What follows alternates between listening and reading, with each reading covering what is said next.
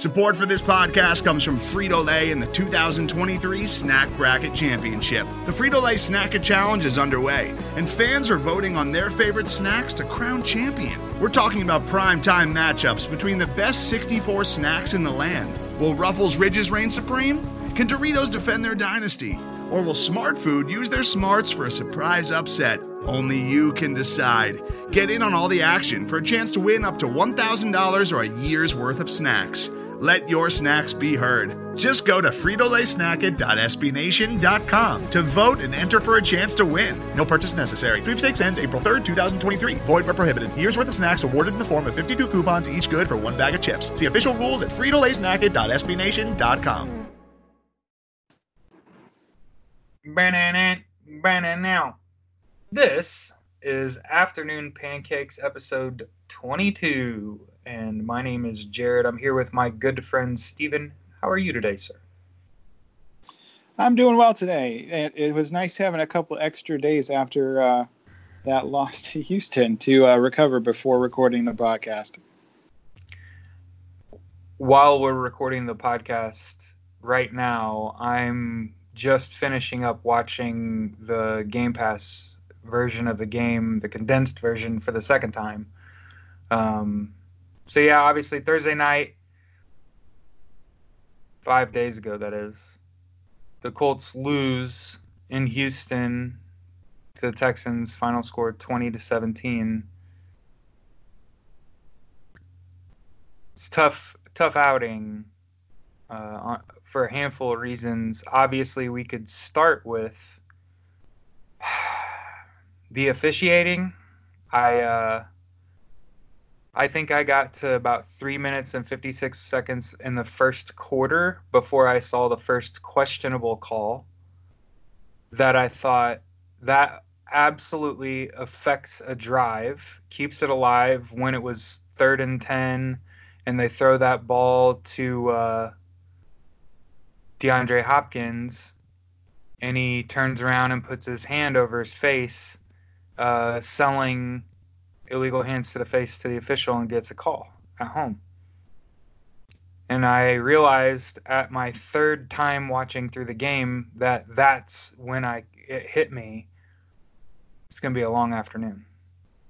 Like it, this is gonna be a long game, and I realized why the Colts are doing what they're doing now, which is, you know, when they say run the damn ball, is they're effectively had to rebuild the franchise. Um, and Andrew, I you know, it, it kind of hit me. Andrew Luck is the only thing that ensures is there to ensure me that the Colts would be have a better record now given what we've seen so far. The only yeah, the only way the Colts have a better record now is if Andrew Luck hadn't retired. That's how crazy talented Andrew Luck was. And that mean that is no disrespect to Jacoby Brissett. I think that he's done admirably filling in.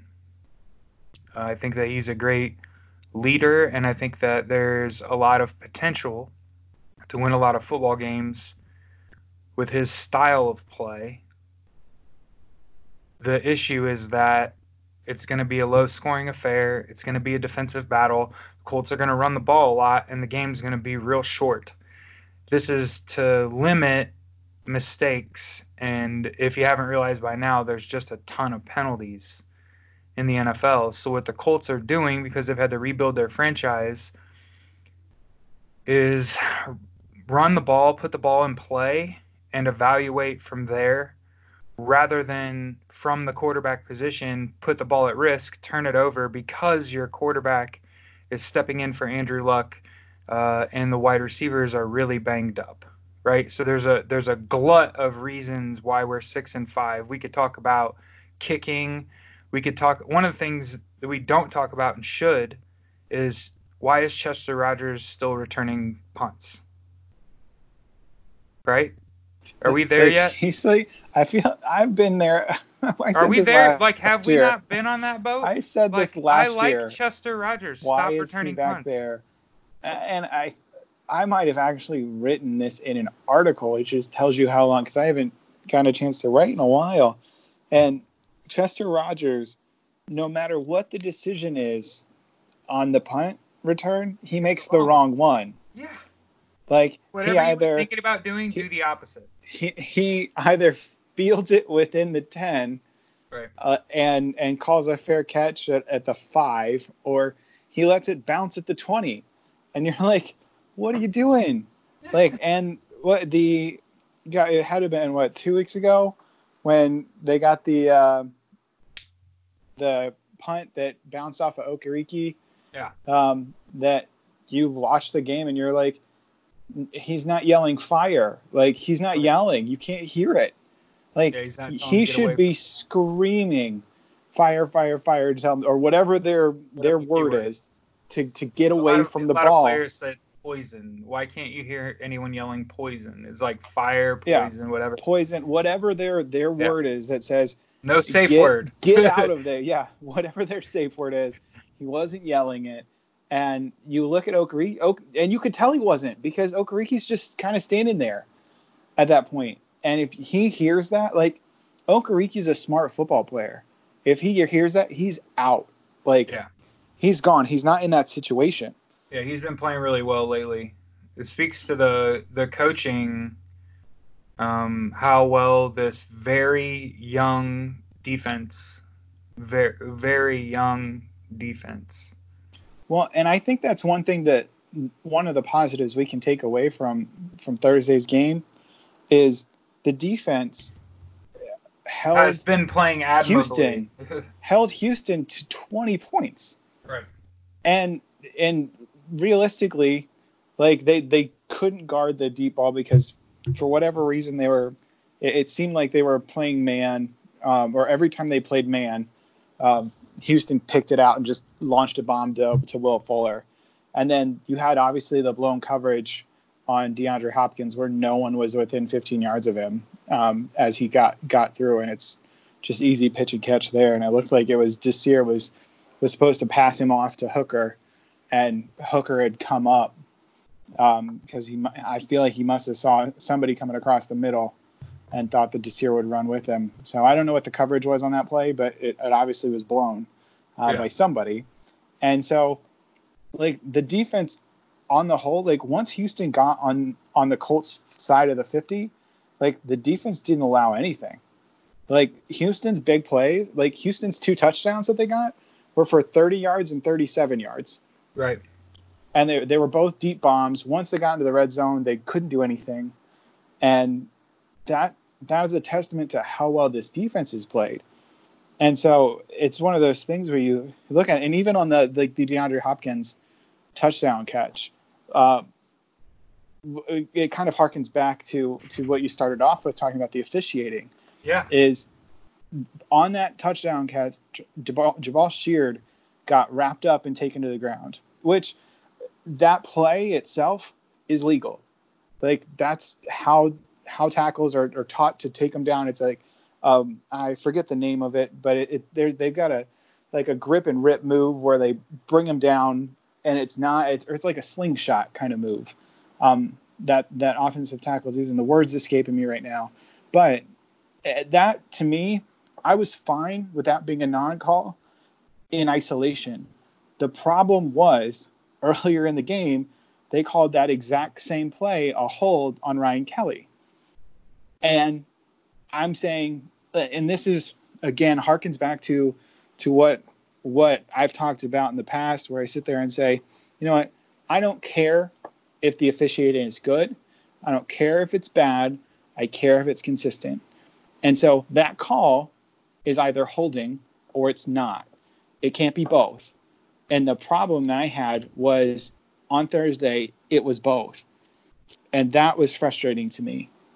And so, you know, you you take those out and the Colts are, are right in there. Um, I think what we saw, the biggest thing, I, I think the most frustrating thing from the officiating perspective was them not reviewing the the Leonard fumble um, or the Watson fumble that Leonard very clearly punched out, and it landed in Leonard's gut. Right. And, and they didn't even review it. And like, I, I would have been fine if they took it, it, and it was under two minutes, so it can only be a booth review. I would have been fine had they reviewed it and they said, look, there's no clear evidence that that the Colts got the ball. And they say call in the field stands. But the fact is they didn't even review it despite there being a clear fumble and it looking like Darius Leonard had got the ball. And like I'm not saying the Colts you know should have won that game, right. but they should have been given an opportunity to there at the end because Leonard caused the fumble and Leonard put them in position. And, it's clear he, uh, to me, it was clear he had it. And of course, I'm a fan. So, of course, I'm going to say, yeah, yeah, I, I think he got it, no doubt. But like you saw a couple of camera angles where you saw him collapse around the ball. Yeah. When it was in his guts, you can't say that there there's not at least a an indicia of of thought that that was there. And so that was what the biggest frustrating thing for me was uh, in terms of the officiating, despite the fact that there were other blown calls throughout the day, the fact that it wasn't even looked at yeah. really, really bothered me. And Houston and Bill O'Brien's idiocracy called timeout. So they had right. extra time to look at it. Right. And I'm going, first off, you're an idiot. Like, you know that there's a questionable call here. Why not yeah. run up to the line of scrimmage and, and, run a play? Yeah. Like, and then you, you also take in the fact that at that point, there was like 148 left on the clock when that fumble happened. The clock should have stopped and they should have reset the play clock to 40 seconds. The problem is by the time the next snap came, 51 seconds ran off the clock. So the Colts lost 11 seconds in there based on the officiating too. And the clock, then the people there at, at Houston who didn't reset the play clock until time had run off. Right. And so I'm like, the, the Colts should have gotten again like Deshaun Watson can throw that ball up in the air. They, maybe they go for a long field goal at that point. Um, who knows? He could have missed. I, I, think that he had he had skimmed one off the upright earlier in the game, um, and so the Colts should have had an opportunity, and they should have had 11 seconds, which gives you a chance to at least get you know 15, 20 yards downfield on an out route. Um, get out of bounds and, and give yourself a shot for either a hail mary or a field goal to tie it. And the fact is that the officials took away that opportunity, which is frustrating for for me. And I imagine for everybody that's listening right now as fans, that they didn't get the opportunity to to take part in it and, and get an opportunity to win the game when they deserved it. They deserved an opportunity. They didn't necessarily deserve to win because I don't think the offense played well at all. You know, I, I think that you know, I, I mean, you and I have talked about Brissett. Um, several times on the podcast, despite what some people on Twitter will tell you. I am not necessarily sold on Brissett being the long term option. And this is still one of those things where I know he doesn't have his wide receivers.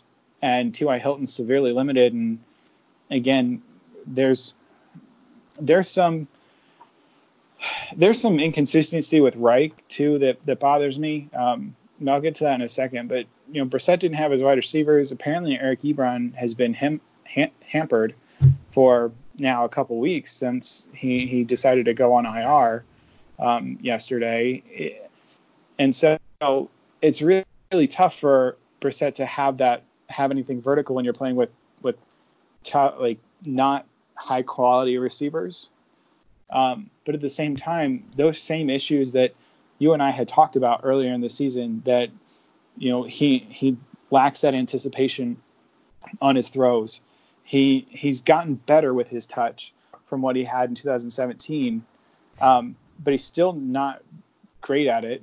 Um, you know he he doesn't throw receivers open, um, and and that's those are some some he doesn't you know manipulate coverage like Houston would disguise coverage constantly until 15 seconds after 15 seconds when that headset would cut off between Brissett and Reich.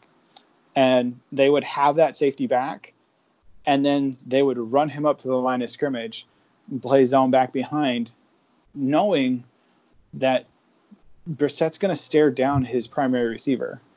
And a lot of times I felt like he did. I, I haven't gone back and gotten a chance to watch the all 22 on it to to see that necessarily. I imagine you probably have a better better idea on that that one than I do. Um, but there's some concerns about the long-term viability of Brissett um, in my mind. And again, with with how deep this quarterback class is uh, apparently going to be in 2020, or, or, or, it looks like it could be in 2020, it's one of those things where you know the um, like the Ravens had Joe Flacco, but still traded up and drafted Lamar Jackson. You know, the Chiefs still had Alex Smith under contract for I think a year or two and traded up to get Patrick Mahomes. Like Jacoby Brissett is good enough to win, but when you get an opportunity to get uh, such an upgrade at quarterback, and it's one of those things where you you kind of trust the general manager to make that move, then I feel like you kind of need to do it because it just for me like I want a quarterback that I feel comfortable saying go win the game. And uh, again, I understand Jacoby Brissett's been hamstrung, but I'm not certain that that's like I don't feel good about it until he does it a couple times. And I know he he got him in position to win the Denver game, and Vinatieri hit a a 51 yard field goal to win it. Um, you know, and, and he's led drives in the past um, you know, San Diego or Los Angeles Chargers. I've done that like every single episode this year. Um, the Chargers uh, game, he he led them back, and there there are glimpses, but he's not consistent, and and that's where I get frustrating.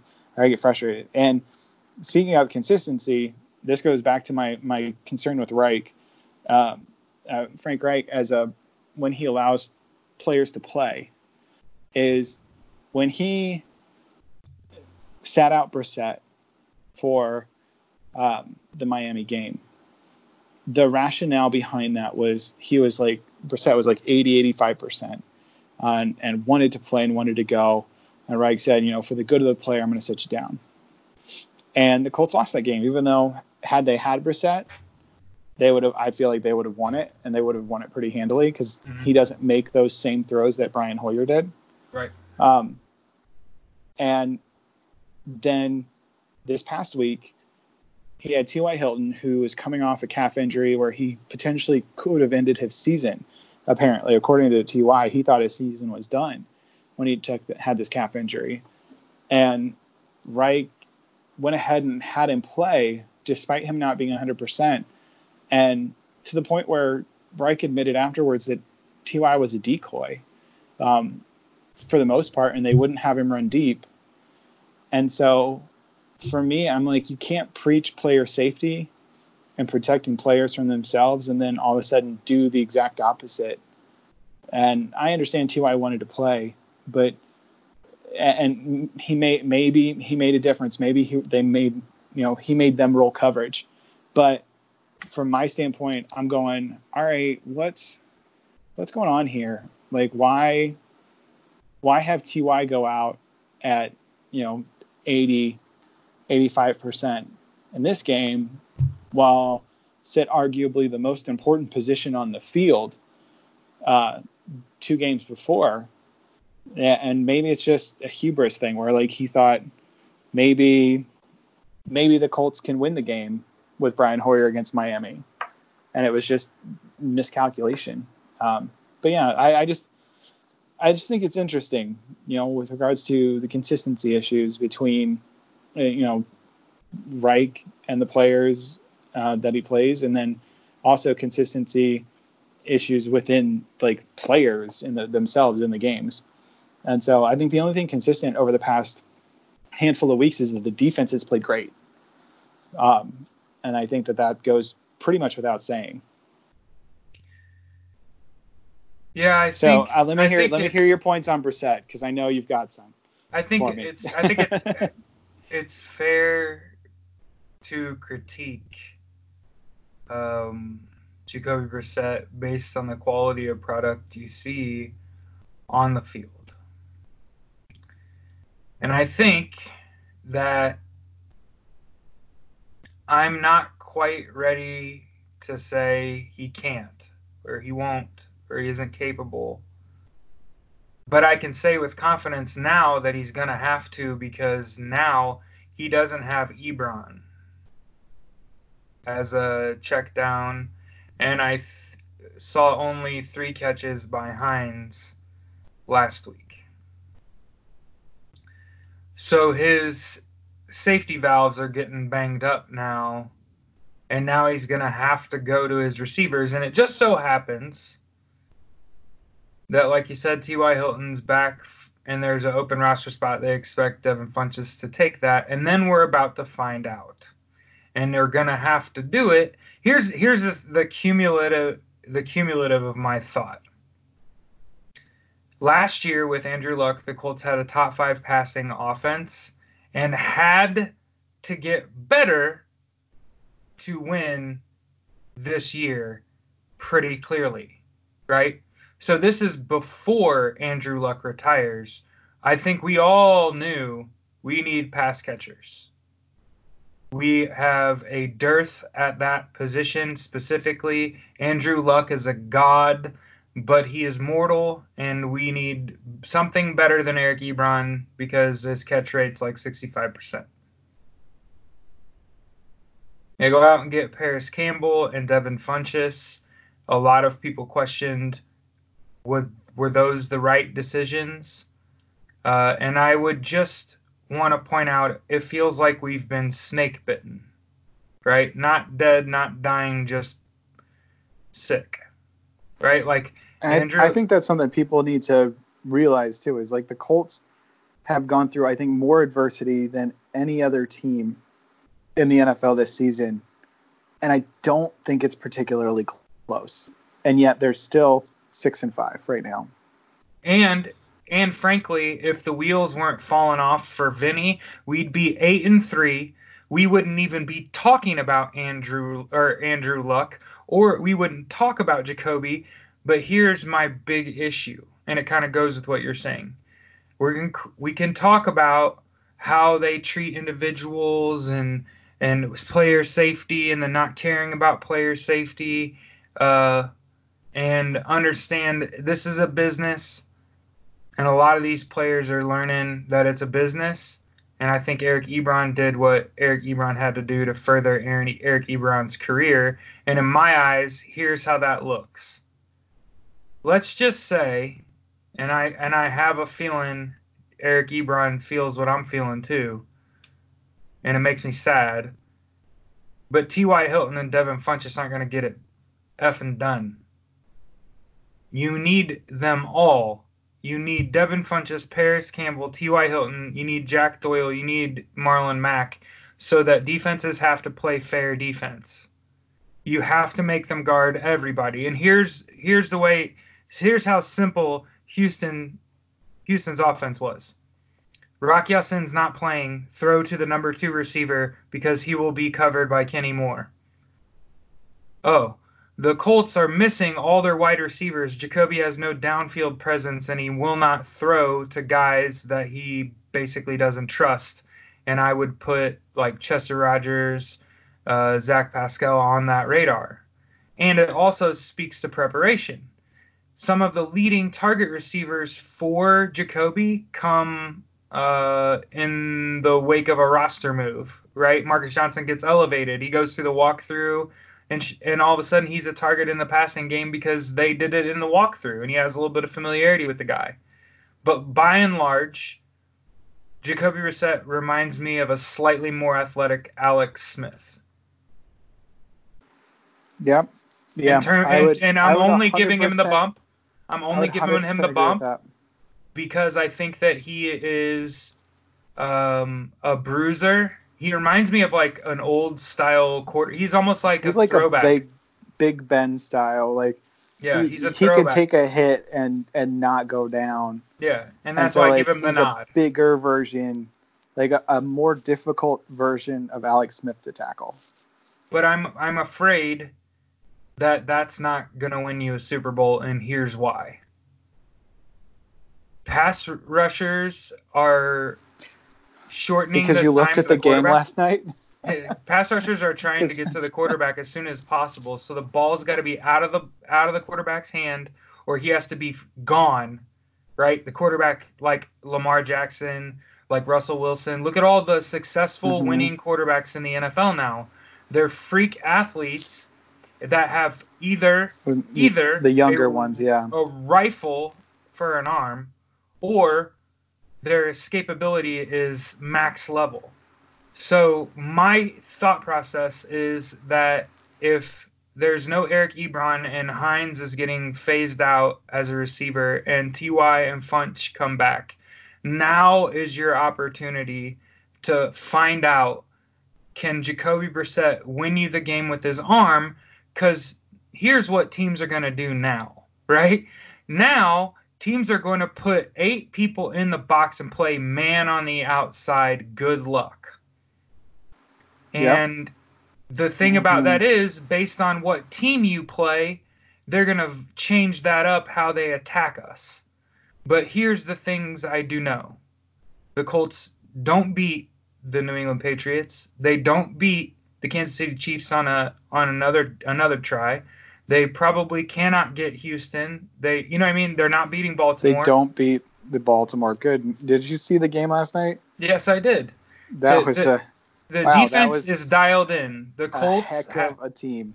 Colts have a fantastic defense, as do the Baltimore Ravens. But the issue is that it's like it's not enough. Is that a correct way to feel? Like I love Yeah. Jacoby. Like I think he could win 10 games a year, man, and I'm not I'm saying it with a straight face and y'all act like I'm crazy. If it weren't for Adam, we'd be 8 and 3. And we'd be saying Jacoby is 6 and you know, 8 and 1 as a starter, right? And two of our losses came when he didn't play, right? But instead he's 6 and 3, which is still not good enough, right? Regardless of the fact that the wheels fell off, regardless of the fact that the officiating is taking all of the joy out of the game, right? The Colts have decided to try to make their product watchable by saying, look, we can run the ball effectively because we have a great offensive line and our running attack is a premier attack in the league. It really is. It's one of the best rushing attacks in the NFL. But I'd argue that the holes are starting to show teams have realized that left from center left you don't you don't want to go against that. You want to blitz the colts right side of their offensive line. And that's how teams have been attacking uh, our quarterbacks. And every every game, every game. Every game. their their pass rusher lines up on Braden Smith or Overglow and they just beat him up. And i get it. Yeah, if it was Andrew Luck, we wouldn't be saying this. I dare say, if it was Andrew Luck, we'd have a, a, different loss, a different win, and we'd still have Adam Vinatieri. So we'd still be in the same spot. You would just get the higher high well, and the lower low, I think. Right? I think I think with luck, like you put a different, it puts a different perspective on, on the game's period, because you're still gonna run the run the ball Oh yeah. and but you're gonna have teams that when you have a play action pass, like you could you're gonna have better opportunity to run the ball because teams are gonna be scared to death of Andrew Luck. Right. And they quite frankly aren't scared of Jacoby Brissett No. right now. They don't think Brissett can beat them. And a lot of teams we've seen that now is they're just going to, you know, load the box and and play zone off and say because Brissett won't throw to somebody unless he's. It, it just seems like at Houston, it just seemed like he wouldn't throw to anybody unless they were wide open. Right. And when he did throw into coverage, it was it felt late, like the two T.Y. Hilton drops. Like he threw those when he it was like a, just a quarter of a second late, Mhm. but that quarter of a second means it, it makes a difference of that that defender getting a hand on the ball on that out route that Ty bobbled off his chest. Yeah. And if Ty catches that ball, then he's gone. Like there was open space for days on the other side of him. Yep. Instead, it's an incomplete pass because the DB is able to dive in, get a hand on the ball. the same the the um, the uh, corner route that Ty ran. They Brissett tried to drop it in.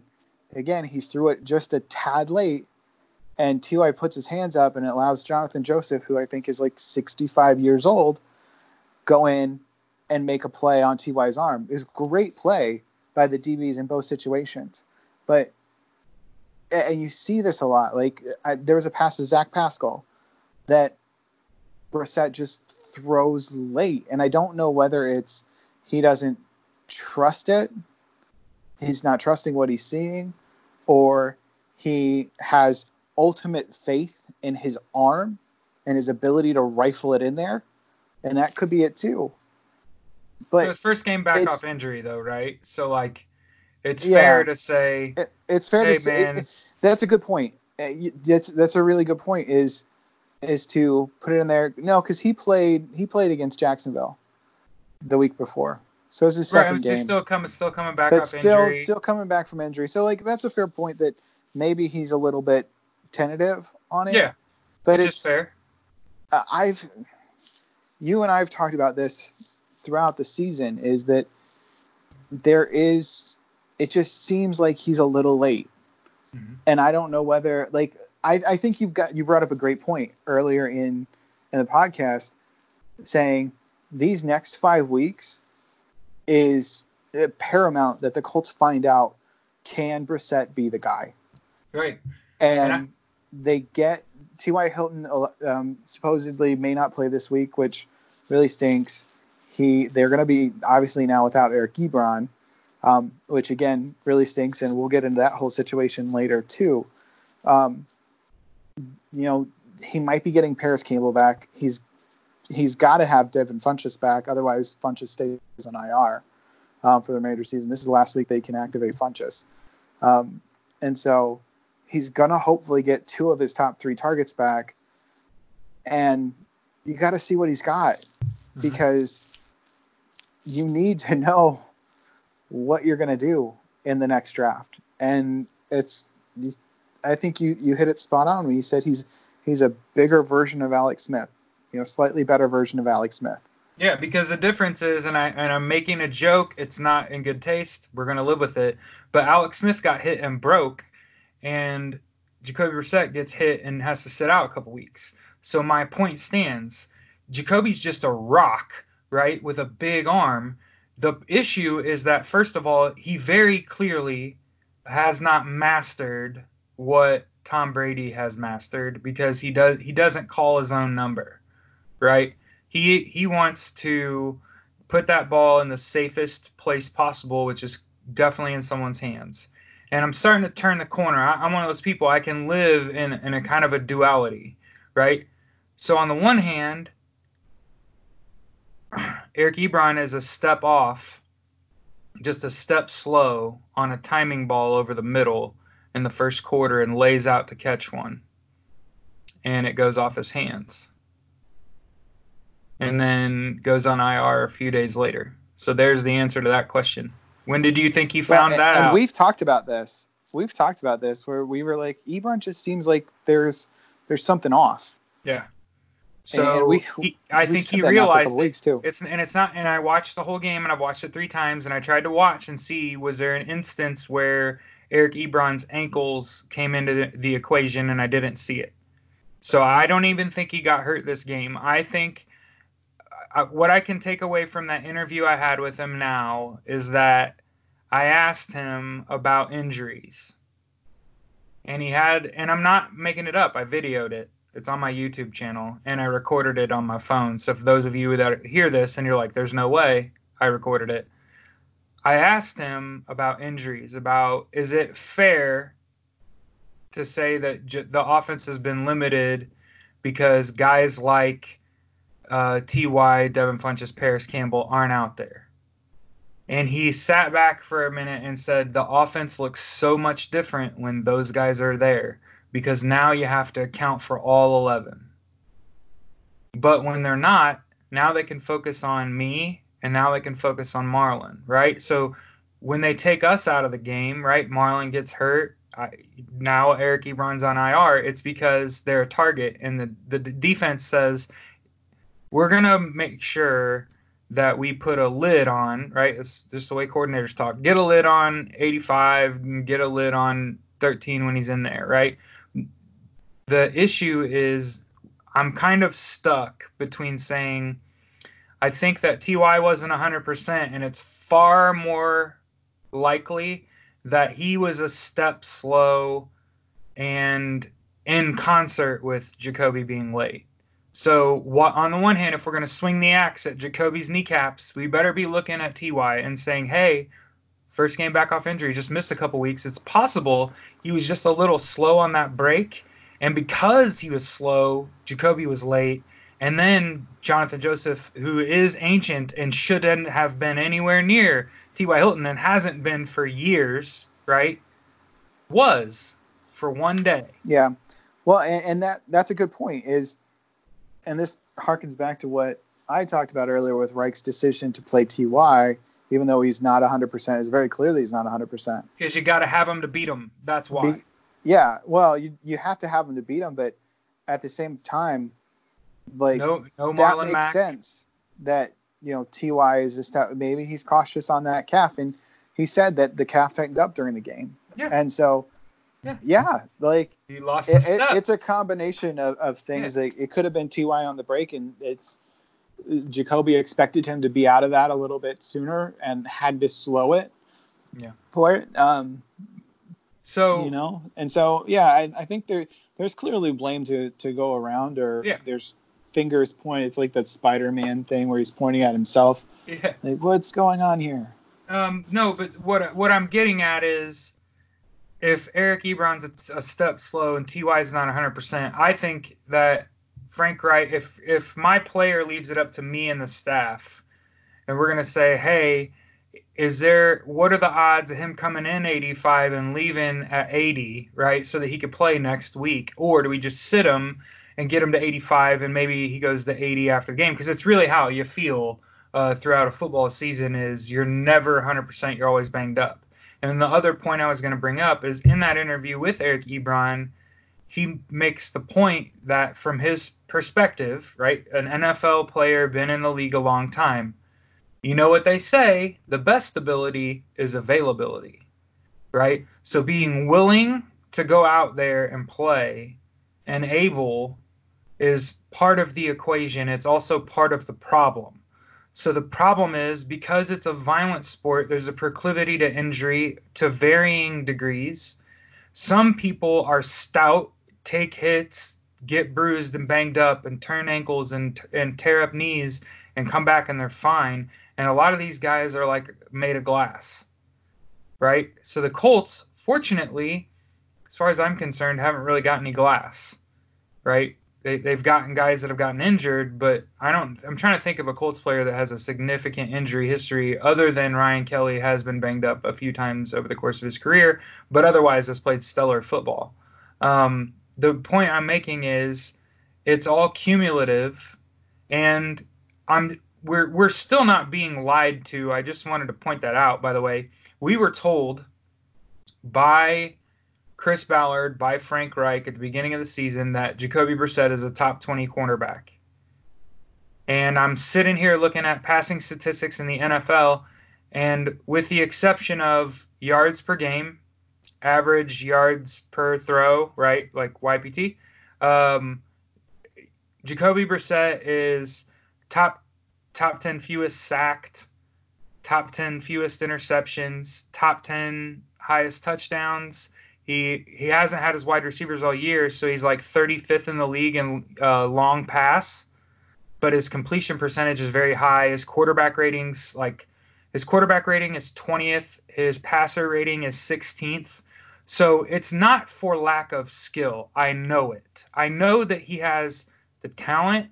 And again, like I said, I'm going to wait to fully withhold my evaluation of him as a quarterback in this season as a whole until I've seen him play some games where he has to because that's all he has left. throw to his wide receivers, and he's going to have to do it readily, and it's going to have to happen now, and it better be practicing like it it's right gonna have to happen soon. Yeah, because now you don't have Jonathan Eric Williams has played well, but still, but he's he's just like everyone else. He's the most Yes. willing and the most able, and he's very clearly a smart back. And I hope that the Colts hang on to him, and I hope he becomes a regular part of the rotation because talk about a powerful one-two punch, right?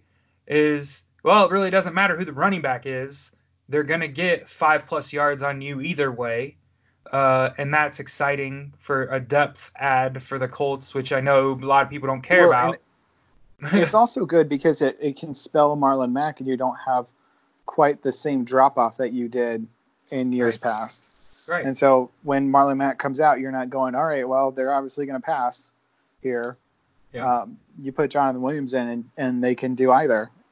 So Right, and and that's a big thing for the Colts is it tells you how good the offensive line is when your top five, top ten running back in the NFL gets injured, is going to be out for a few weeks, and your number four running back on the depth chart literally probably has probably leads the league in touches in the last two weeks, or is one of the leaders in touches uh, averages like five yards a carry and has had back-to-back hundred-yard games. Um, so my quarry, again, like I said, the the the passing portion of the offense, if we're gonna if we're gonna take it all in and say, hey man, I get it, you could have your hardcore opinions about uh, Jacoby, but can we at least for a moment while you're listening to this podcast, close your eyes and consider, hey, Glowinski has not been up to snuff. Braden Smith's gotten beat pretty consistently. Anthony Castonzo's getting a little older. Ryan Kelly's gotten banged up. That's your offensive line. That's the story of their year. The wide receivers have been non-existent. The tight ends now hurt. Half of them are gone, right? The primary tight ends in this offense, Jack Doyle and Eric Ebron. One of them's on IR. So I would say the offense has been a friggin' nightmare and a disaster this whole season. It's been a patchwork of who's available. You're lucky that Andrew or not Andrew, that Jacoby's not throwing to people literally off the street, which is what a lot of teams are forced to do because they don't have depth.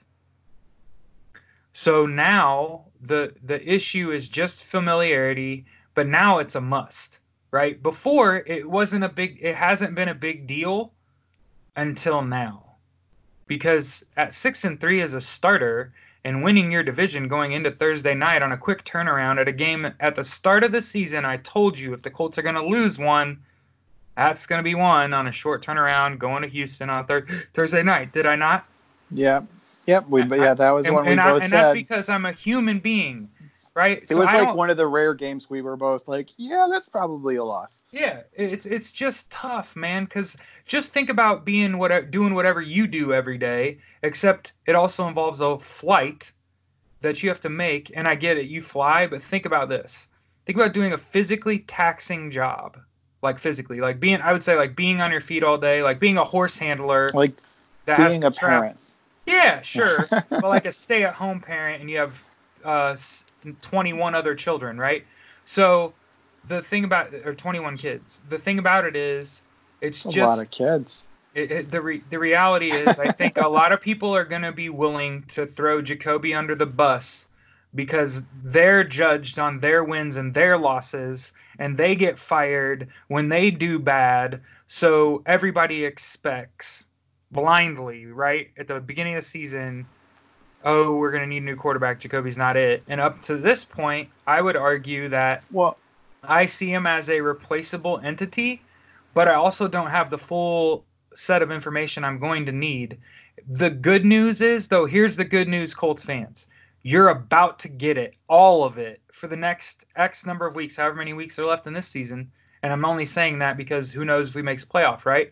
And who knows what happens. But what's going to have to happen, and I know I'm repeating myself, but it makes me excited, right?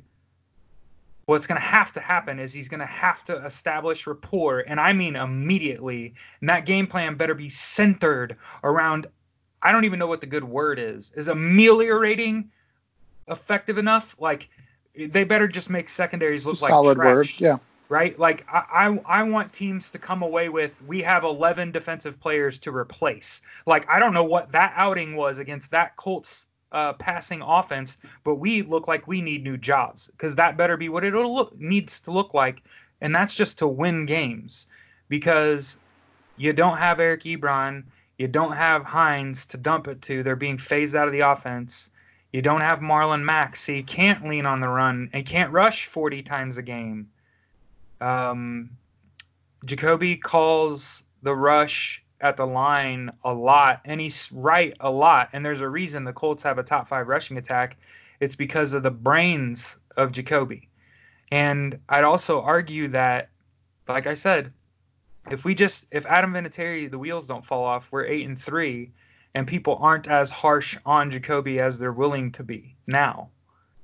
And I and like I said, I would just ask to reserve to that for fair, a few weeks. to be fair, I've been harsh on Jacoby in wins and losses. Mm-hmm. Um, I've been pretty consistent. Now I will say I think that all these people that like one week are saying you know Jacoby's the answer, and then the next week after he has a bad game, they're like throw him in the trash. Nothing. There's nothing there. I'm like, all right, you got need to be you know intellectually honest about it. Mm-hmm. Like you can't all of a sudden go from he's the savior to he is the worst quarterback ever you need to look at him wins and losses and have a, a, rational view of it. And that's probably one of the reasons why I upset a lot of people is because. I am just logical to it. I'm like, no, this is what it is. Like, yeah. it is like there is this issue. Yes, they won. That's great. I'm super excited about it. But there's an, I want to say it was after, oh, which game was it this season? Um, it, it, was early in the season where I told you like he has trouble manipulating defenses with his eyes, anticipation, all this stuff, and and, and yeah, but I'm ex- I, I I honestly am excited to to see how the season ends up because they are going to have to put a little bit more on Jacoby, and we really do need to see what he has because yeah. if you compare and all of it, yeah, and, and and you're spot on with it because you have to know what he has so then you know whether you need to make that upgrade or whether you're going to be in position to. Because when you look at the 2020 quarterback class, oh my gosh, you know, you know Burrow's going in the top two two picks up there. You know, so so you've got one quarterback that's going to be gone. But with the Tua injury, you don't know where he's going to go after that. Do you, you know, does does Tua fall to that the 10, 15 range, and you're able to to move up? and grab him, does Herbert fall? Yeah.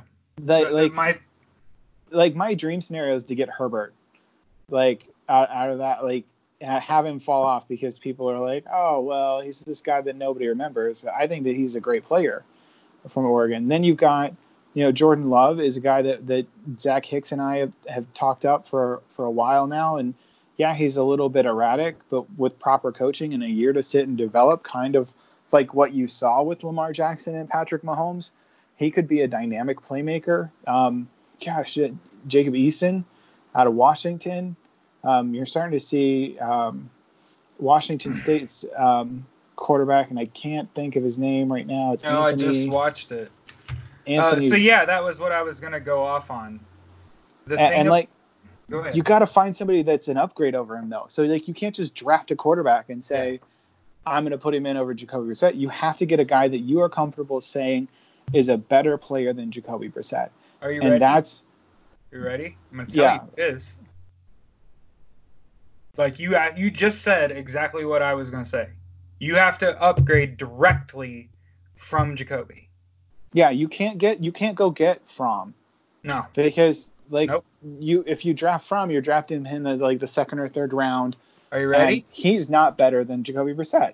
Jalen Hurts. Oh, that's your boy. I forgot that. Consistently hits his number one and two reads, manipulates the defense with his eyes, is extremely mobile, efficient with the football. Probably, I'd still say, through like 12 weeks of a season, which tells you he's consistent, probably the most efficient quarterback in the NFL. So for just rating people on efficiency, he's up there, probably mm-hmm. number one. He has been for several weeks. But here's why I keep saying that here's what's going to happen. I'm going to call it now. Quarterbacks are going to be a fire sale at the draft. There are I can at least think of six, so that's a lot, by the way. That is a ton. Usually four is a good class, but there are six clear replacement or better level quarterbacks in this Usually- class. Usually you're looking at like three quarterbacks Yeah, in round one. couple, two, three. like maybe. you're looking at like two or three that are clear round one. You've got a guy that's going to be in round two, but it's going to get that upgrade because it's a premi- premium position. So you'll maybe get the three, maybe four drafted this year. There's a legit opportunity for teams to draft up to six quarterbacks in the first round. That's what I'm saying. There are six, and I and I and I'm not as much of like a, a grader as I I watch college football. I don't know if any of the podcast listeners know, but I have started a job with a company called Hot Mic, where I actually broadcast and commentate live sporting events. The first game I broadcast was LSU Alabama, so obviously.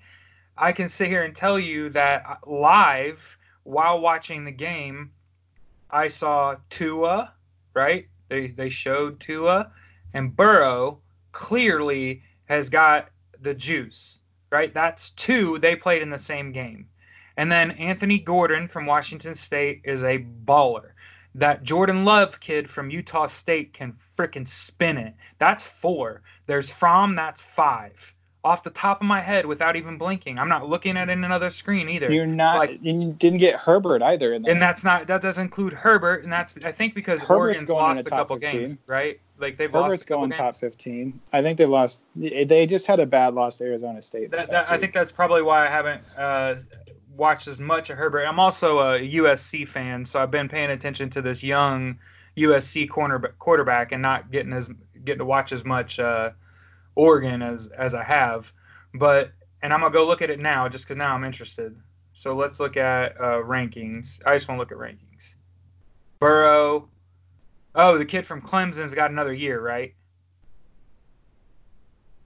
Yeah, Trevor Lawrence has got another year. got a year from from Georgia, Tua from Alabama, um, Jalen Hurts at Oklahoma. I'm just looking at top 25 to see if I can think of another quarterback. And then Herbert, they're 14th. They're nine and two, so they're not awful. Um, and then look, I think I think I've seen the Au- is it the Auburn quarterback? It's pretty tough. Um, yes, I mean, and this, that doesn't include the Utah State quarterback, the Washington State quarterback. So yeah, there's there's easily a half dozen first round draft pickable uh, quarterbacks, and that's before the bowl games, the conference championships, Senior Bowl, the combine. Like when you start your evaluation with this class has six first round gradable quarterbacks in it.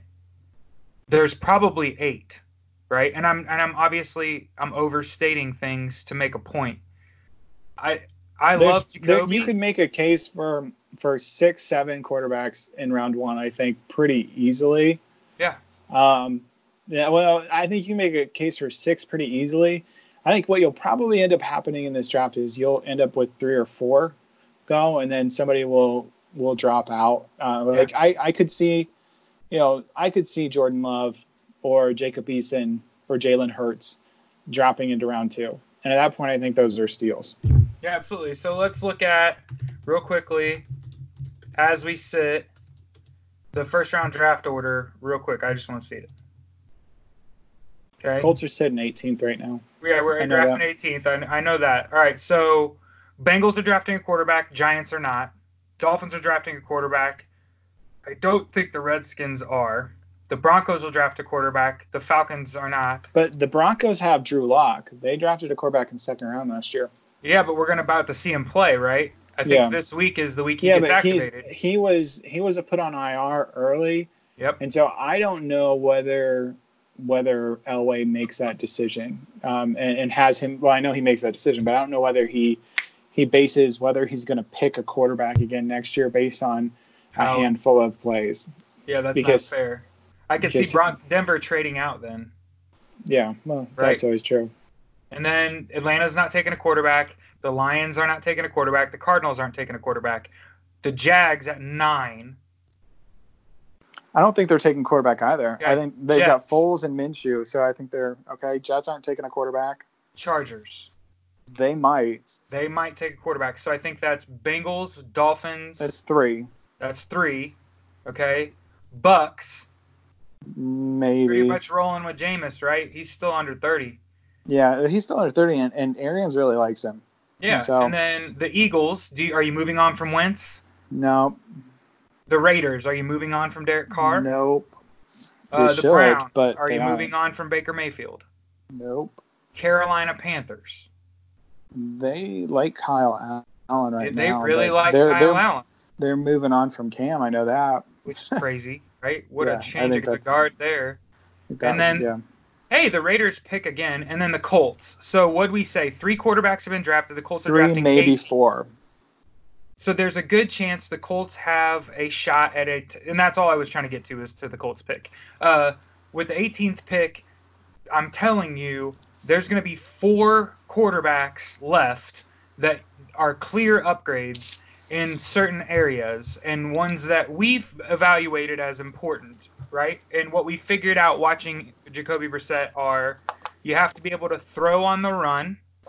You have to have a really fast release, a quick grasp of an offense, and more importantly is you have to trust your wide receivers to make a play on the ball and put it where only they can catch it and do it regularly. Because this Mhm. is what successful quarterbacks do. It's not about how high your completion percentage is. It's about uh, the, how far uh, the pa- like how many yards per play your pass yields. So in my eyes, for the record, I know people are out there. What? A lot of people say if it's a seven, third and seven, you should throw the ball seven yards deep. Not necessarily true.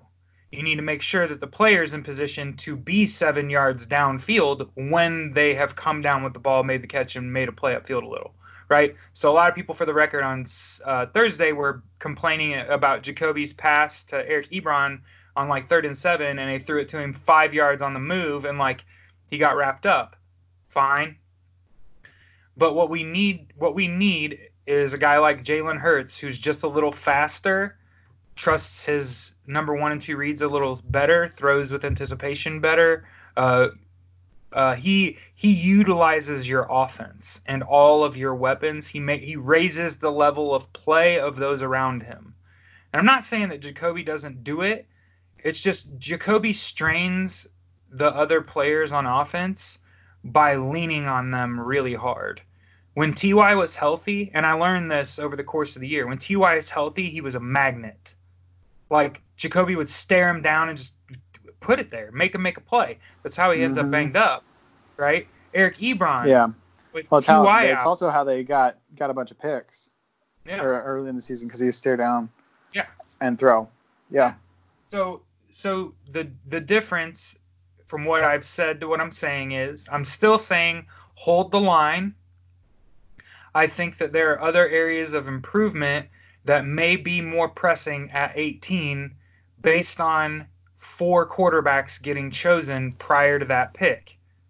And this is a really good point that you bring up is you got to look at the talent that's available versus the talent that You feel like that's you going because uh, what if there are four quarterbacks that go in front of the Colts and the Colts are are picking at 18, which obviously we're we're hoping that they pick 32, but realistically that's probably not going to happen this year. Um, you know, they if four quarterbacks go ahead, that means a couple things. Either uh, a interior defensive lineman like a Derrick Brown or Javon Kinlaw has dropped, and you take those at that position. Although Grover Stewart's been playing great Right. um, this past year, Uh, or one of the wide receivers drops like uh, Henry Ruggs, or um, the the wide receiver Chanel out of Colorado. Um, I don't think Or a Chase guy from LSU. yeah, uh, yeah, um, or Jefferson. Uh, you know, uh, Or you've Jerry, got or Jerry Jeudy. Come on. Jerry. Well, Jerry Jeudy's going top ten. Uh, maybe a CeeDee Lamb drops unexpectedly. We'll take it. Um, and so you you've got to weigh that that option of saying, okay, here at 18, I could take a premier defensive tackle or wide receiver, or uh, at that point, you might be able to take a, a left tackle replacement for Anthony Castonzo um, for a long term replacement for him. And those are harder to find, and you've got to take them early in the draft. Otherwise, you're going to, you either have to rely on coaching and hope that the coaches can can get them into shape, or you're gonna be just kind of hoping. And so you either take them early or you gotta hope and have good coaching. Um, yep. And so, yeah, I think I think that's an excellent point to bring up is that you you have to weigh what's there uh, with your team needs, and then is drafting the say four quarterbacks go, and you're left with Jacob Eason and uh, Jalen Hurts, um, or uh, Jalen Hurts or Jordan Love there. Jacob Eason, I think Jacob Eason's pretty safe to say he, he'd be there. And, and then a Jalen Hurts or Jordan Love. Do you take one of those guys there, or do you take the better player, the better football player there, and then hope that one of those guys is available at Washington's pick at the beginning of the second round. Are you ready? Which is looking, and you, here's what I would th- here's what trade I would back. That I was gonna say, you trade back, you get more picks. yep, and and this is this is the thing though, is like yes. you and I can predict it. Like yes. Ballard's either he's, he's trading tra- back. He's gonna trade back. He'll he's either trading. trade back, or this is the other option. He'll take the player if it's a if it's a, a top wide receiver or a defensive tackle that he just doesn't feel like he can pass up. Yep. And he trades up that Washington pick, going from from 36 to or 35 36, which is probably where Washington's going to be in that 33 to 36 range, to 31, 32, right around there. So you can go up and get your quarterback. That's going to cost you maybe a, a fourth round pick to move up those spots, maybe a third round pick. And you move up at that point, you get your quarterback that you wanted, and then you get that fifth year option. And it's the exact same formula that that Baltimore did with Lamar Jackson. Is they moved up, I think they moved up like 10 or 12 spots from the second round to to the end of the first to 32 to grab Jackson. Mm-hmm. Um, but they wanted to get that fifth year option, and for quarterbacks, that's that's a huge deal right. to get that. And so that's another reason why I think if the Colts are going to take a quarterback, it's going to be in in round one. Either they take it at the late teens, early 20s when their draft pick comes up, they trade back, pick up some extra ammunition, still get their quarterback, or they trade up from the Washington pick and go into the back half of the first round and get their quarterback there. Um, I just think that there's a there's a couple options there. Um, one thing that I, am going to switch subjects on you real yeah. quick because I wanted to talk about the. There's a, a, lot of people talking about the Reich press conference when they talked about Eric Ebron, and uh, to me, I listened to that, and a lot of people were saying, "Oh, Reich sounded like he was he was really upset. He was throwing him under the bus. Like he came in and and Ebron said it was his decision, and and they went through it." When I listened to that press conference, it just seemed like Reich sounded, you know, obviously surprised and and you know upset as any coach would be if they're going to lose a player that's a key player. Mm-hmm. Um, but I didn't feel I didn't I didn't sense any kind of anxiety or angst towards Ebron. It was more, you know, he came in and and we had he said they had this ankle issue that's been hurting him all year. He's been in and out. We've seen and we've seen this when he pops up on the injured list, um, on the injury report. Like sporadically he'll pop up on it, and we're like, what's he going on? And it always is ankle or lower leg or something like that. And so he's had this going on for the the majority of the year. Um, Reich admitted that he had, had gotten um, dinged up a little bit in training camp, went in, got some imaging done, and then said that he hadn't heard much about it since then. And unless of a player, unless the doctors come up and say, hey, this player can't go, my guess is the head coach doesn't really get into that that intense. As long as the guy's out there practicing and playing every week, he probably doesn't even necessarily realize that there's a major issue there. So to have Ebron come in and say, "Hey, this is this is a kind of a big thing," Like I didn't take it as as Reich was throwing Ebron under the bus. I took it as, or or that, and it might have been Ebron making a business decision, but I don't think it was necessarily because, for one, Ebron's message to the fans, it was really you know, that he put out on Twitter and I imagine probably on Instagram, um, saying you know thanks for you know all this. I look forward to being back. Didn't make me think that he was closing the door on an opportunity with the Colts.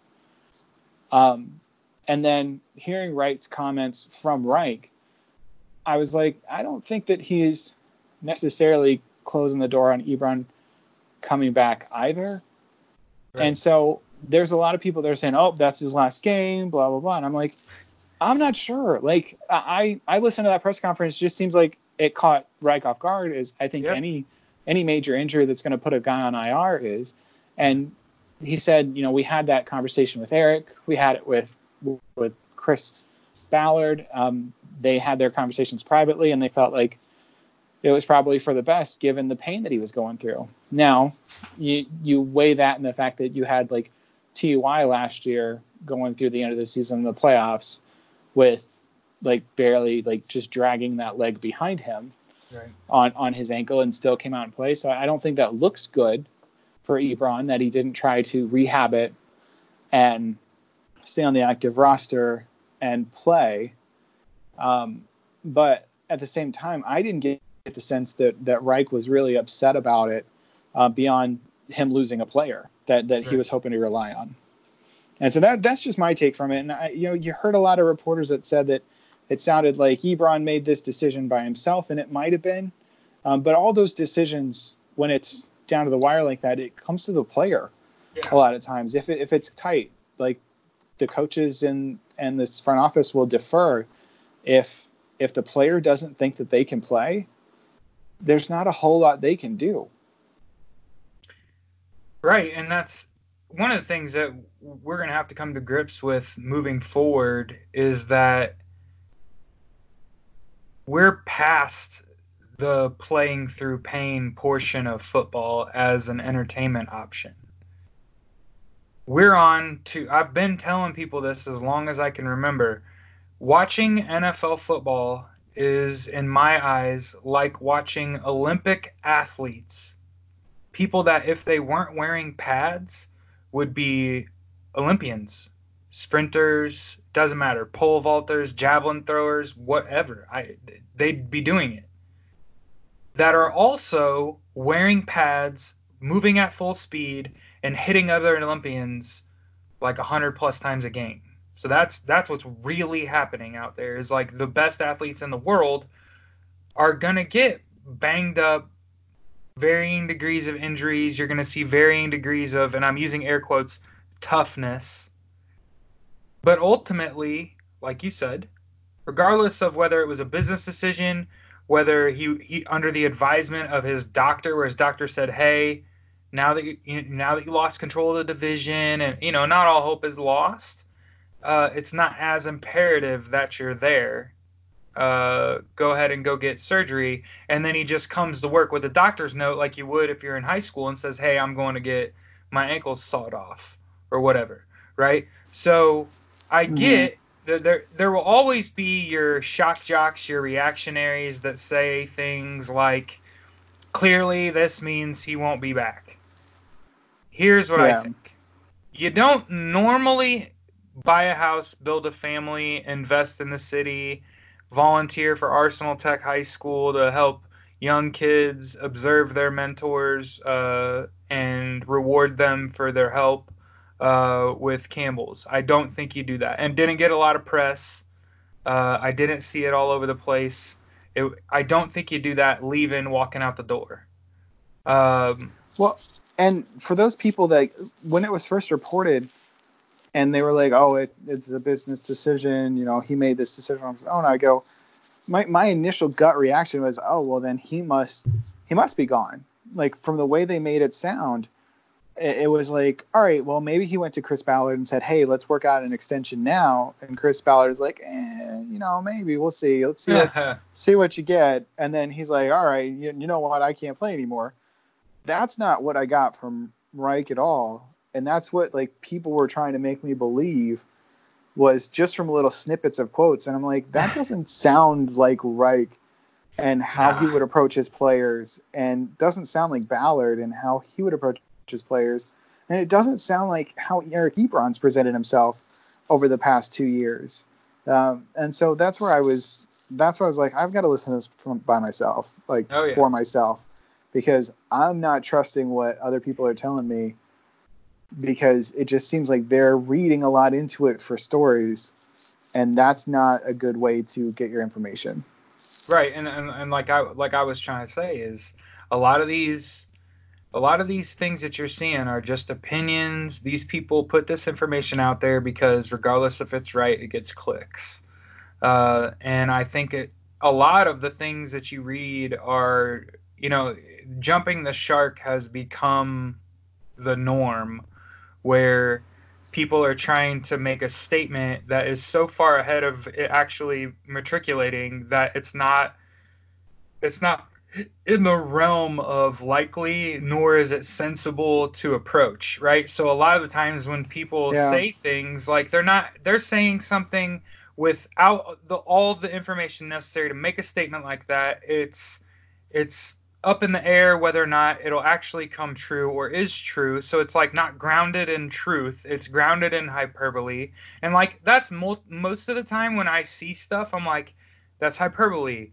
That's again, that's not something that we want um, to. You know, you don't really. I don't really want to be uh, And if anybody wants to get more hyperbole and comments from us, you can follow us on Twitter, yeah, Jared absolutely. at Likely Alien, and myself, Stephen Reed at Nice Reed Steve. That's Reed R E E D. Mhm. How about that right there? That's pretty good, right? That was Did fantastic. And you I, could I probably shouldn't have said that in the podcast, should I? no, you absolutely Shoot, I messed it up. You know, you All did right, no, great. no, yeah, And- great, perfect. Is it Pod Pancake on Twitter? It is Yeah. the so handle. follow, follow Pancake. Afternoon Pancakes. Uh, most mostly tagging Pod Pancakes with our hot takes. Uh, but yeah, make sure you follow us on Hot social takes, media. hot cakes, pod pancakes. Woo! Yeah, baby. So one thing that I think we should bring up is Talk about the you you game. mentioned this before. Yeah, um, you had mentioned this before that the uh, talking about the pl- the division and, and the playoffs, and even after this loss to the to the Texans, and yeah, the Colts now. yeah, Of course, winning the game would have been better because they would have effectively had a two. The Colts would have had effectively a two-game lead over the Texans in the division. Um, but there's still a realistic shot for the Colts to make the playoffs right now. Yes, they do not have the tiebreaker over the Steelers or Oakland um, right now. However, the Steelers uh, still play the Ravens, I believe, and they also play the Browns. Um, I want to say uh, coming up later in the season, and then if the the Colts still have a legitimate shot to win the division. Now, don't get me wrong, it's going to be hard because you have to go to uh, to New Orleans on that Monday night game, Yeah. and that's going to be difficult. I don't think anybody's going to tell you any differently that that's that's going to be a tough game. And so that game's going to be tough, but if the Colts can win out and surprise everybody and win that game and the Texans lose one of those two games to the Titans, the Colts then again are in control. And so because at that point the Colts will have the division better record over the Titans. And so the Steelers, here's who the Steelers play. They play the Browns this week. Then they have the Cardinals in Arizona, and then they play the Bills. Then they have the Jets, which is going to be a cakewalk, and they end the season with the Ravens. At that point, the Ravens, um, if they continue winning, will be in a dead heat with the Patriots for the one seed. So they're unlikely to, to rest their starters that game. Um, unless, for whatever reason, the Ravens drop a couple games in there and are, are locked into the two seed. Um, and so you're going to see the Steelers. I, I honestly don't think the Steelers, Steelers could realistically lose like two or three of those games in there. Yeah. And and so I don't think that's out of the realm of possibility for them. Nope. If you look at the Raiders' remaining schedule, um, they've got they go to the Chiefs this weekend, then they host the Titans, then they host the Jags, and then they go to the Chargers and go to the Broncos. So the Raiders actually have five, could be five difficult games there. Um, the only one that, that might be a little bit easier is the Broncos, but it's in Denver, and that defense is still probably one of the best in the league. And so the the Raiders also could could hit some stumbling blocks there. Um, so it's just one of those things where if the Colts are able to, to they don't even necessarily have to win out. Of course, that would be ideal. Um, but you know the for example the Texans they play the Patriots, then they have the Broncos again better defense than what people give them credit for, Right. and then they have the Titans and they go to the Bucks. Uh, so Tampa Bay that'll be a win for for Houston, and then they they host the Titans. If Texans lose either of those games to the Titans, the Colts are then in the driver's seat because the Texans will be four and two in the division, and if the Colts win out, they'll be five and one, and the division is that first tiebreaker. Right. Now, the second tiebreaker or the third tiebreaker, because first tiebreakers head to head, the- Colts and Texans have now split, so that, that you move to the second tiebreaker, which is division. Right now, the Texans and, and Colts are both tied at, I believe, three and one records in the division. And then you go after that, you go to common opponents, and the Texans beat the Raiders and Chargers um, but they lost to the Saints and Panthers. And so you're going to have an opportunity there for the Colts. Now, the other thing is if the Colts can sweep the rest of the division, I believe the Texan no, the Texans have, have beaten out all the rest of the division teams. Yeah, so they're- well, they're three and one. Yeah. yeah. And so you would have to win all those games and hope that the the Texans lose to either the Broncos or the Buccaneers. Um, and so yeah, it, like if the Texans the the Texans can lose can lose to the Patriots next week and not really have anything bad happen to them. Like yeah, they would go end up with a tie with the Colts um, in the division if the Colts win next week against the or Titans, um, which isn't a a guarantee by any means.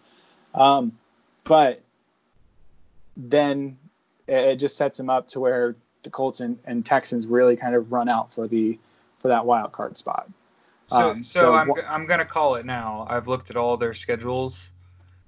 The Colts are the only team in the in in this conversation. Texans, Raiders, uh, Steelers, Steelers. Colts. Those are the four teams I just looked at. Mhm. The Colts are the only, and I know, I get it. I'm a homer, but you're gonna make homer statements like this. Of their five remaining games each, the only team that I do not definitely see two losses Is the Colts. is the Colts. The Mhm. Colts have the most realistic opportunity to go four and one in their remaining five. Again, that's a 10 win season. And I get it. Again, I'm fully admitting this is about as hyperbolic as I get. I think that at best, and I'm saying that with confidence too, at the best, the Texans go three and two, the Raiders go three and two, and I think the Steelers are in trouble. Yeah, I think I think at best all this all those teams go three and two. Yeah. No, no, Uh, I mean like it could get worse. They could go two Like- and three or worse. The Right. yeah, and that's that's with Oak, Oakland or um, Pittsburgh. I think could go i- is three or three and two or worse. Yeah. I think the Texans probably end up three and two in the last five. That's kind of what I see. They're You know- lose to the Patriots, and they gotta drop a game to Tennessee. That's just annual tradition. Yeah. well, and that's the thing. Like, if if the Texans can lo- loses to if the the Texans lose to Tennessee in either of those games, like I said, the Colts then get back control of the division, right. and that's huge because, as a reminder, the Colts still have the the tiebreaker over Kansas City, uh, being a, a head-to-head matchup, and so you have that tiebreaker. And the problem is with that tiebreaker is would you rather be the three seed or the four seed?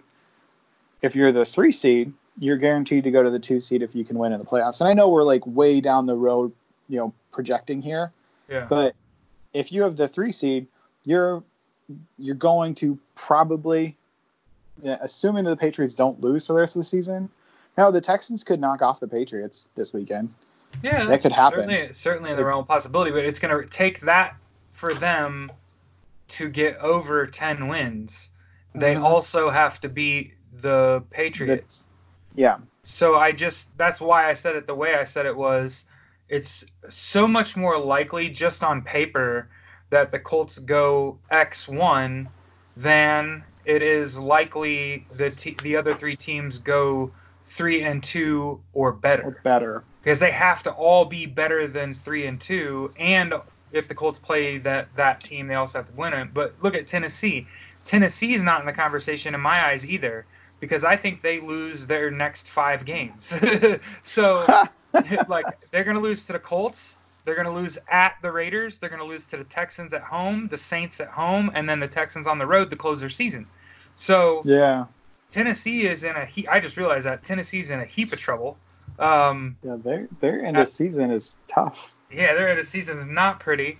Uh, and I, I'll give it to them. They did pound the Jaguars. They did beat the Chiefs.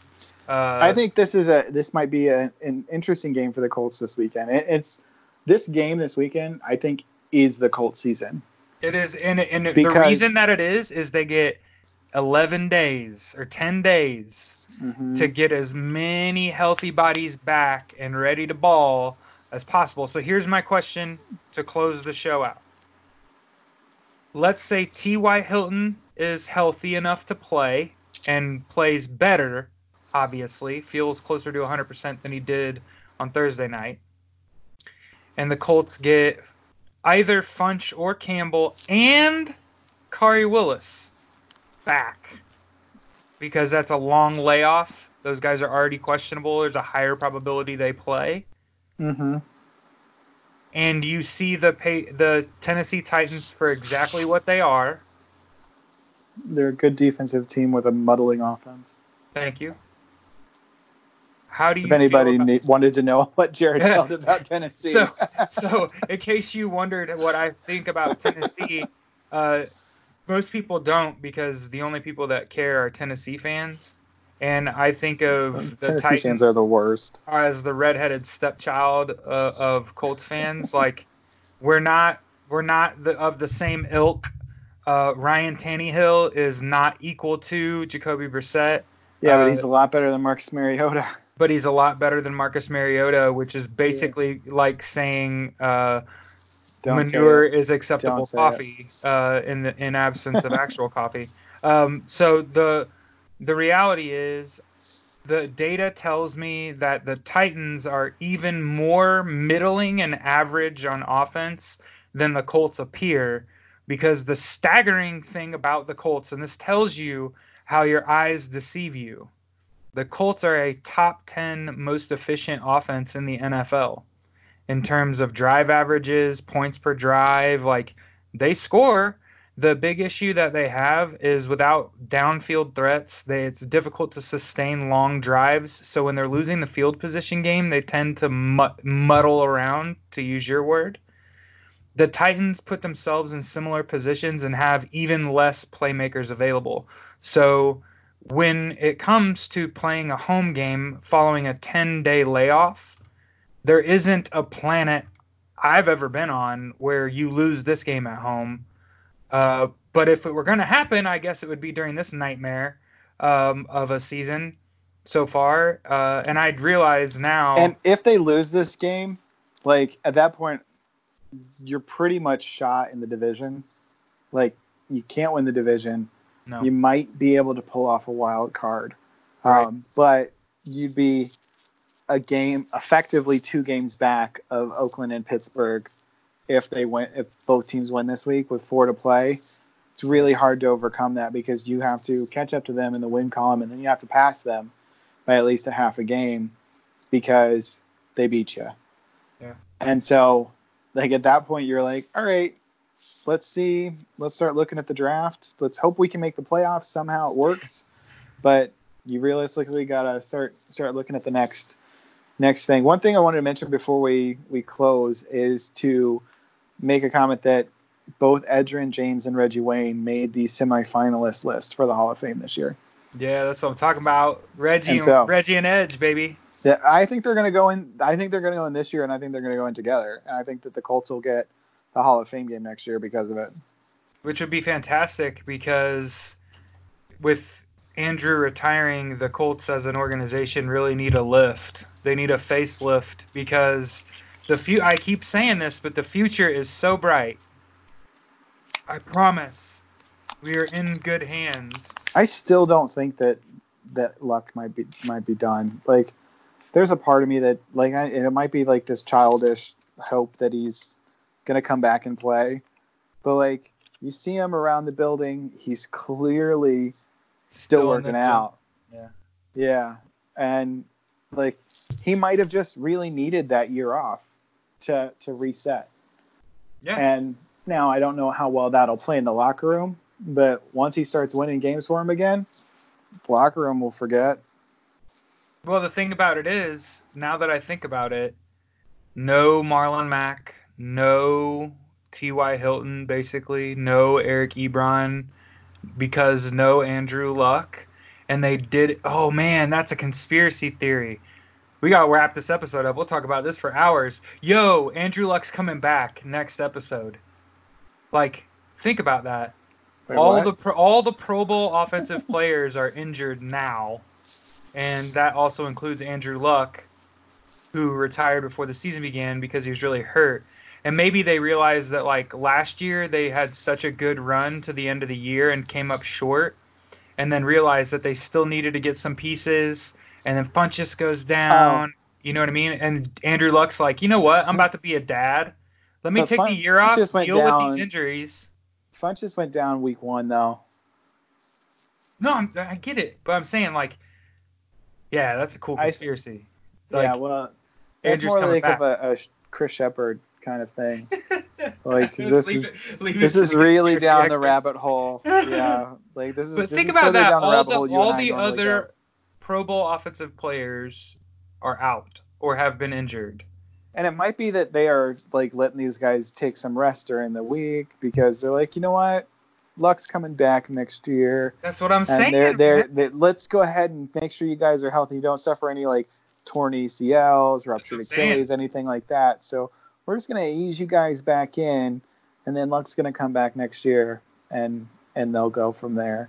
See what they're trying to do. Yeah, this is this is terrible. we shouldn't do this. Let's trying- talk about They're trying to sell you on the idea of Jacoby Brissett as a as a starting quarterback in the NFL.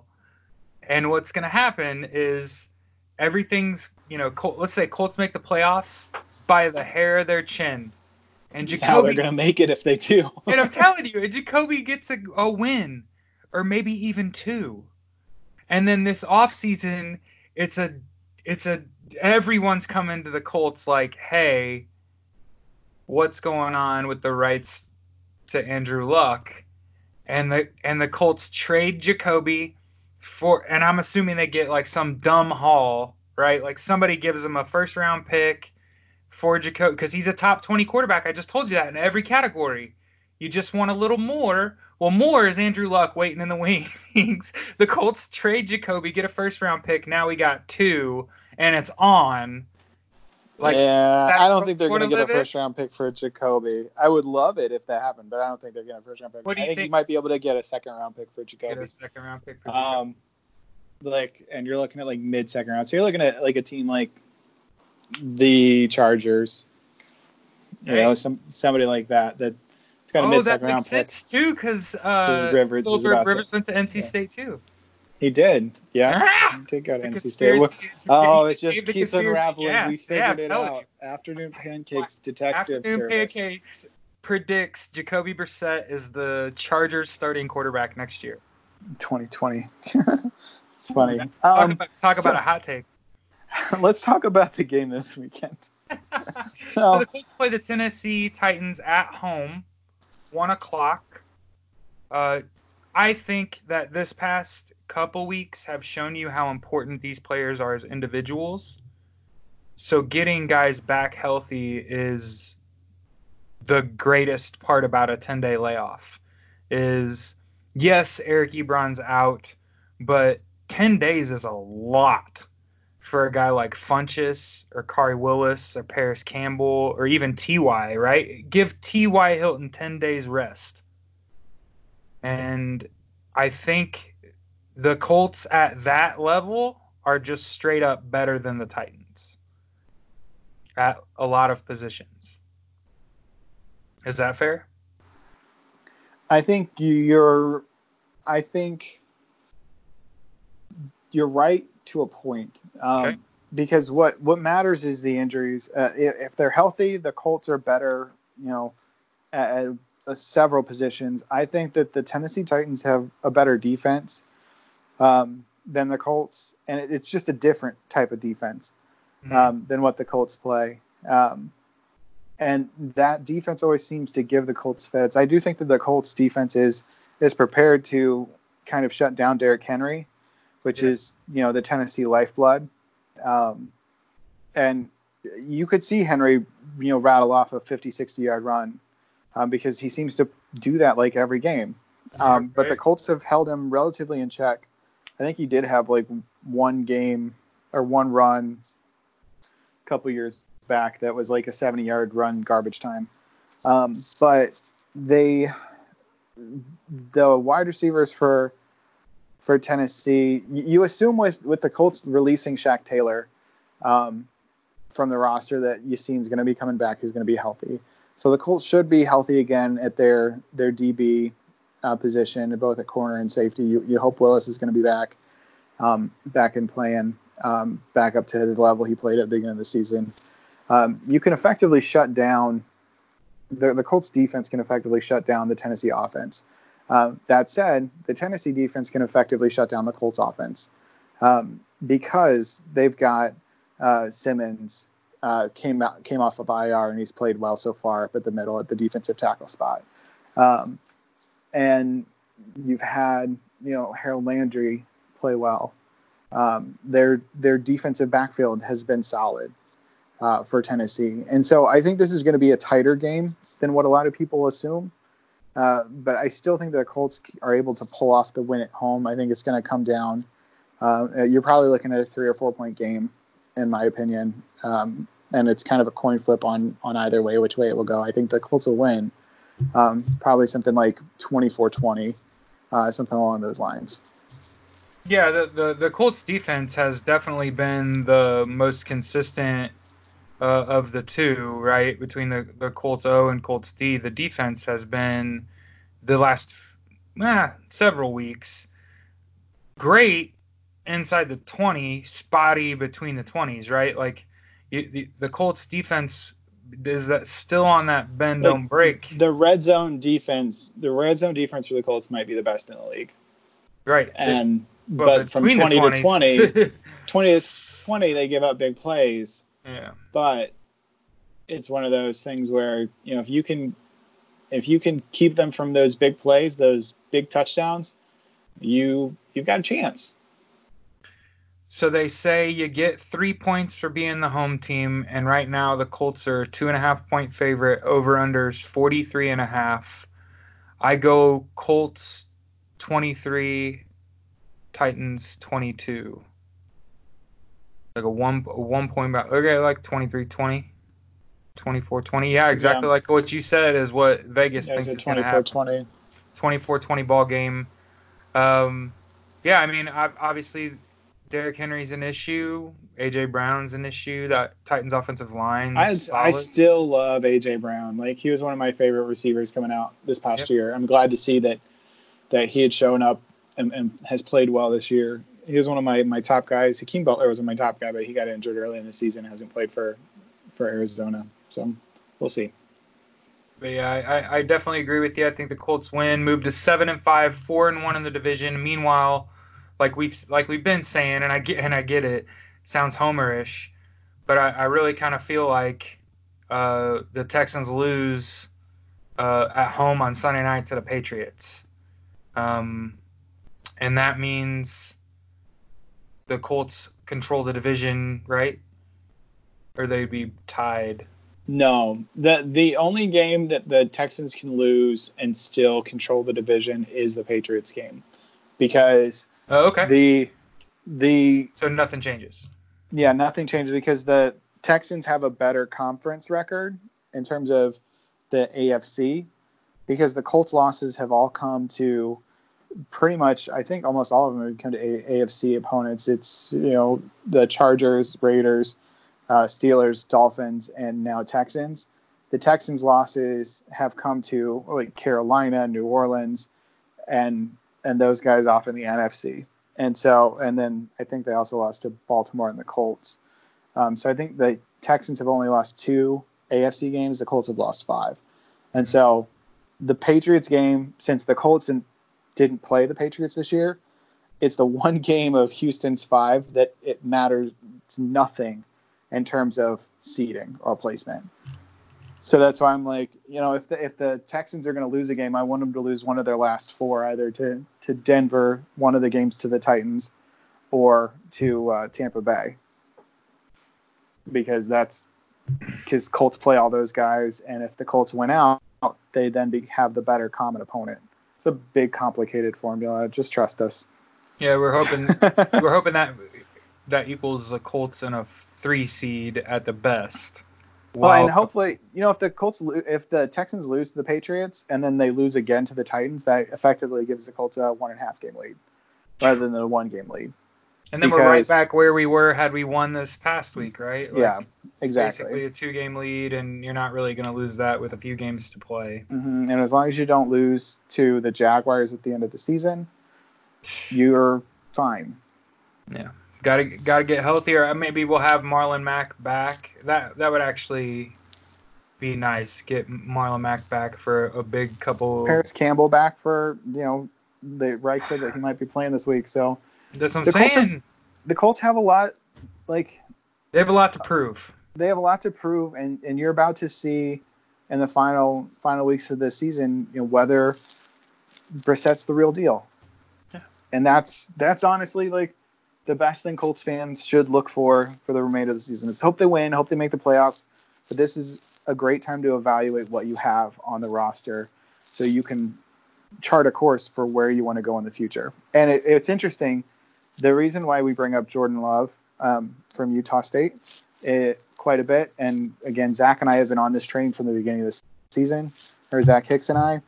Um, and, and there's been five games this season that Chris Ballard has gone to, and two of them were Ohio State games, two of them were Notre Dame games, one against Virginia, one against Virginia Tech, and then this past weekend he went to Utah State uh, to see Utah State play. I don't know. I I don't know who they who they played, but it's just interesting because you know Ohio State, Ohio State, Notre Dame, Notre Dame. You've got top tier talent across the board, Right. and then Utah State has really one guy that everybody's talking about. Right.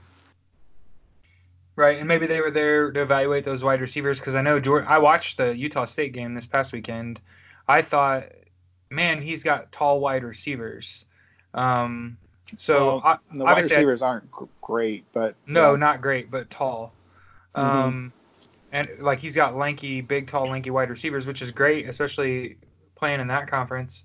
Um, but yeah, obviously, like like we said, to sum up what we've said here, I'm not ready to hang it up on Jacoby because you're about to call his number a lot, and then yeah, I, I still don't have a problem re- going and getting a prospect, but I'm still on this. Chris Ballard is so smart that if I'm if I'm seeing it and saying it, and I'm saying, look, at 18, there isn't a team behind the Colts that need a quarterback. This tells me something. It tells me that there's going to be a team that needs to get a quarterback and has to reach and they and the Colts are a great trade partner because they're likely to do that. So some team's going to trade the Colts and that just means the Colts get like the 25th pick or something they trade swap first and we'll give you a fifth or something, you know what I mean? One of those kind of deals and I don't know how that works, so I don't know what the math would look like. Wait, where are you going for? From I'm the saying- back, the I'm top end of round two to the back end of round one. Negative. I'm saying the Colts trade out of the 18th pick to the end Uh, of the first round. Cuz Okay. somebody So you're gonna, probably looking at for for a drop that far um, from say like 15 to 18 to 25 to 30, you're probably looking at picking up an extra second and third round pick there. See, because I think the Colts have more than a singular issue.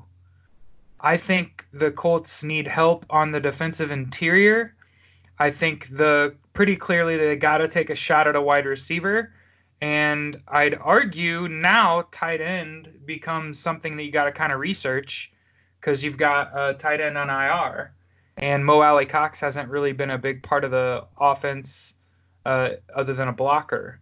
Um, so yeah, I think I think the Colts are are in an admirable posi- admirable position given. Watch for Mo Alie-Cox this weekend. Right now that he, I said he's that, got an right? opportunity. Yeah, like now that you triggered that, like he's got a great opportunity to really kind of show what he's developed into, and it's gonna help the Colts make that decision on whether they bring back Eric Ebron. Like personally, I think they're gonna bring back Ebron on another two-year deal. Um, but if Mo Alie-Cox shows out, then you could see them saying, "All right, Ebron, go ahead, go ahead and test the market, see what you get, and then uh, we'll see, we'll talk." Um, but I think Mo Alie-Cox has a real opportunity here because the Texans DB or the Titans DBs are really good. Um, their corners and safeties, um, and the Colts can exploit that mismatch with the tight ends with Jack Doyle and Mo Alie-Cox, and that, and then Ross Travis. People that you had mentioned Ross Travis being somebody that Eric Ebron really liked um, Yep. in your interview with him. Mhm. Uh, the Colts brought in Ross Travis, uh, signed him um, back to the roster, so he's he's back in the fold and and back with the horseshoe, and so the Colts, you know, it's another guy that knows the offense, and and we can look forward to to likely seeing on the field sooner than later. Yeah, absolutely. And one of the things I just realized how exciting the end of this year is about to be because regardless of what happens this week, at some point this year, you're going to see an offense fully healthy, barring further injury, with Marlon Mack and now Jonathan Williams backing him up, spelling him, keeping him fresh while also being effective in the run game and the pass game. And then you're going to see games where the targets are Ty, Parris Campbell, Devin Funchess, right? Jack Doyle, right? The way and and now Mo Alie-Cox in the absence of Eric Ebron. Um, I actually think that looks really really good uh, at the end of the year. And now that I'm being a little more critical, six and five is not a bad spot to be in given the circumstances. That's not awful. No, Could be- no, it's could be- actually could pretty be- good Could given be the eight, circumstances. could be eight and three. you if, had your if- top quarter, like you had your All-Pro quarterback retire two weeks before the season. Your backup quarterback, who's a top 20 quarterback, missed two games. Mhm. Had your All-Pro linebacker missed two or three games in the middle there. You've had your a Pro Bowl wide receiver miss four games in the middle there. You've had your number two wide receiver miss the entire season thus far. Had your number three wide receiver miss the bulk of the season. yeah, the majority of the season with like snake bite injuries. You've had your number Mhm. four wide receiver go down with uh, an ankle fracture in in training camp. You know, you had your pro, Pro Fifth wide receiver Deon Cain. Deon comes back from injury and is what he ineffective. Gets, Yeah, he played for the Steelers and had one catch, and everybody's like, "Oh, look, the Colts gave away another one." Um, no, he had one catch. It, it is what it is. Um, and then you Zach had your tight end. elevated elevated himself within that Mhm. group. So that tells you, given his recent production, what that tells you about that room. Similarly with Marcus Johnson, I think you had Mar- didn't Malik Hooker miss a game too? yeah, Malik game or Hooker two in a there? Game. Khari yeah, Willis, Khari Willis starting a safety. concussions. um, Clayton Geathers might as well be missing games. yeah, he's just Um, missing in general. No, Chester Uh, Rogers goes to the same. No, I, I'm just kidding about those guys. But like Who was the, Eric the uh, Ebron's now Autry got hurt, right? Or is it two right? Autry, Autry got hurt, but he, I don't think, I don't know if he missed any games. One of them is Um, out. There's a player out for the year for the Colts that was going to be really good defensively, I don't know like a, a top of my big defensive lineman. Oh, Turay. Yeah, Kemoko Turay. Kemoko Turay. Not, So- not a big defensive line, but uh, the he was emerging as a, a dominant pass rusher. Yeah, I that's feel what like the. Colts have suffered more injuries more more setbacks than anybody else. So six and five is actually not a bad place to be given No. the circumstances. Um, and six and five could be eight and three, and also have a winnable slate of games in front of you. New, Mm-hmm. I watched for the record. I've started watching New Orleans. they're beatable. They are a beatable football team. I They love are- Michael Thomas, Drew Brees. That connection is uninterruptible. They're gonna get theirs, similar to Watson Hopkins. And and Hopkins, yeah. but Kamara's kind of cooling down for me. He's not nearly as just lightning uh, in a bottle. Watch me say that Well, and go he's off. been dinged up this year too. but he's also been banged up. Um, yeah. So I just, I just, New Orleans is a tough place to play.